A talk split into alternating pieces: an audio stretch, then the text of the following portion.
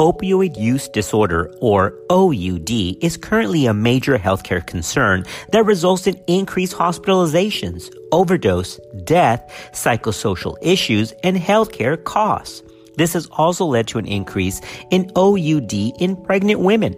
Now, the cornerstone of medical treatment for this condition is medication assisted treatment known as MAT three primary medications, methadone, buprenorphine, and naltrexone, are recommended for MAT by the Substance Abuse and Mental Health Service Administration.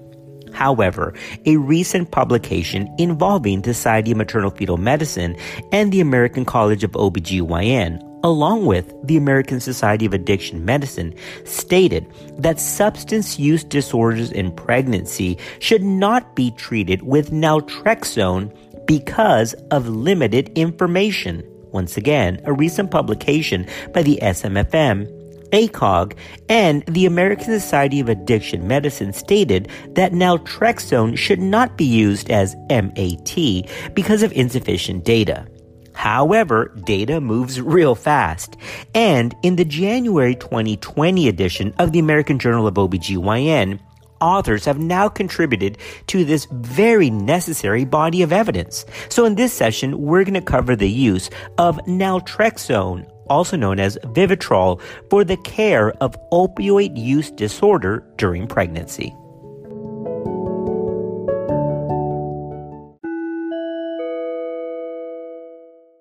Methadone and buprenorphine are opioid agonist medications that continue opioid drug dependence but if used correctly, they help prevent cravings for illicit opioid drugs. Naltrexone, however, is an opioid antagonist drug that can also prevent cravings but does not produce dependence. Methadone has been the mainstay of treatment of opioid use disorder in pregnancy for many years. However, buprenorphine recently has been added as an alternative treatment option.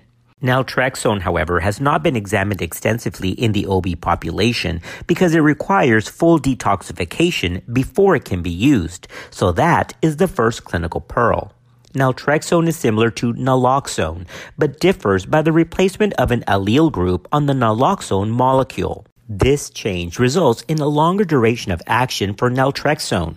Naloxone and naltrexone are classified by the U.S. Food and Drug Administration as Category C in the traditional ABCX designation.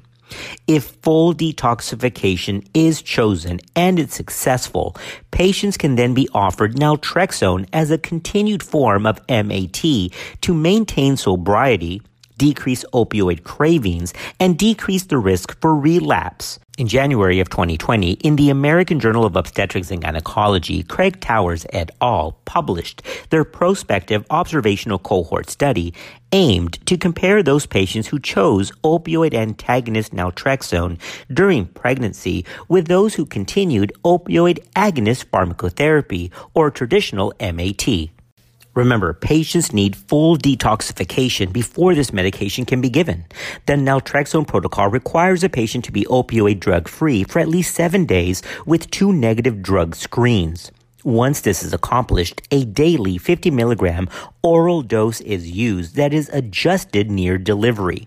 For pregnancies at greater than 24 weeks of gestation, patients have continuous fetal heart rate monitoring for 60 minutes minimum while the initial dose is administered.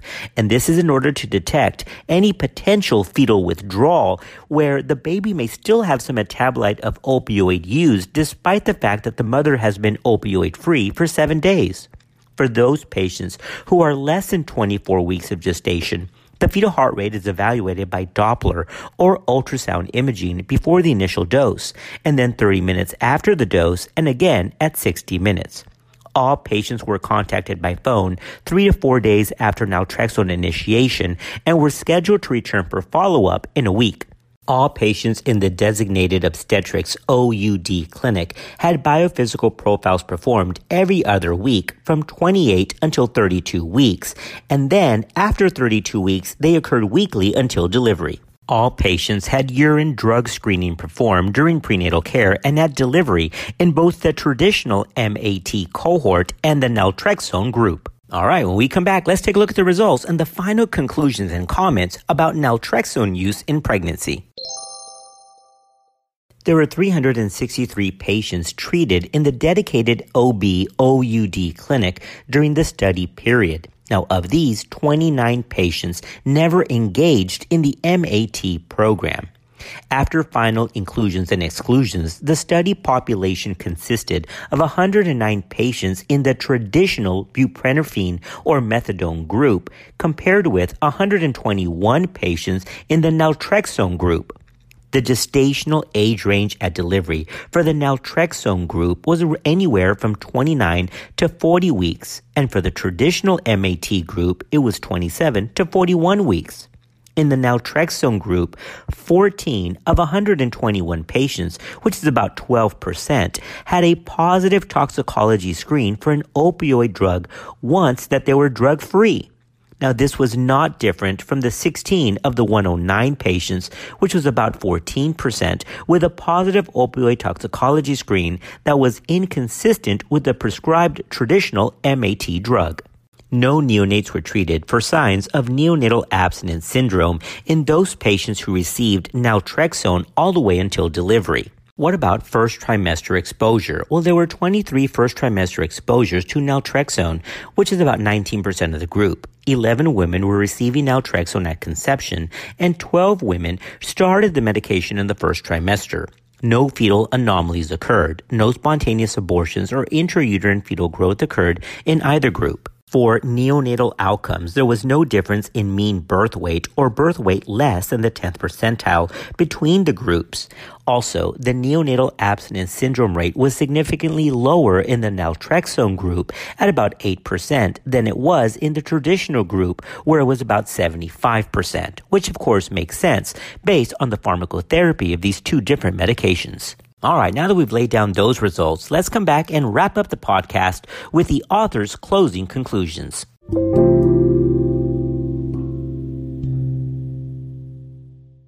The study presented here represents the first prospective study and the largest to date on naltrexone use in pregnancy.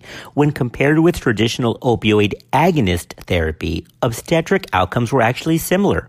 As expected, the rate of newborn infants who were treated for neonatal abstinence was significantly lower in the naltrexone group compared with the traditional. Naltrexone does cross the placenta. Maternal fetal levels are concordant. It clears quickly from the maternal bloodstream and it is well tolerated by both mother and the fetus. Because naltrexone enters the fetal circulation, a concern could be that provoking fetal withdrawal in utero. This could occur if the chronic effects of opioid drug exposure linger in the fetus beyond the seven day opioid drug free period in the mother. However, no changes were noted in the fetal heart rate monitoring in the 64 patients who began naltrexone therapy at greater than 24 weeks. So remember, for those patients who do detox and then desire naltrexone and are over 24 weeks gestation, it is wise to place the patient on continuous monitoring to make sure no fetal distress occurs. Regarding teratogenicity, for a drug to be implicated, of course, fetal exposure during organogenesis must occur. Of 40 first trimester naltrexone exposures, 23 from this study and 17 from an Australian study, no newborn anomalies were identified at delivery. Now, in that more recent Australian study, there was a reported anomaly rate of 8 in 100 births that were exposed to naltrexone. However, the gestational age of naltrexone onset and exposure were not provided. Now, in that same study, the reported rate for birth anomalies with methadone and buprenorphine were 10 in 100 and 5 in 100, respectively. So it's not much of a difference when you take a look at the data for naltrexone. Common side effects that were reported with the use of naltrexone that were seen at greater than 10% of cases included nausea, headache, nervousness, and difficulty sleeping.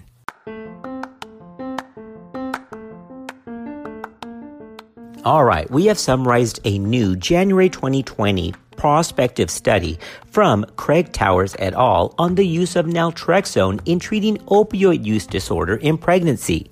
This data demonstrates that the use of naltrexone might be a viable option for the treatment of OUD in pregnancy. The drug crosses a placenta and maternal fetal levels are concordant. However, it clears quickly from the maternal circulation.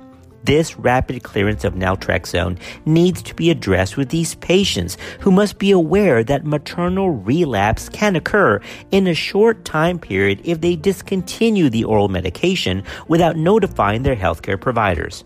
All right, that brings us to a wrap.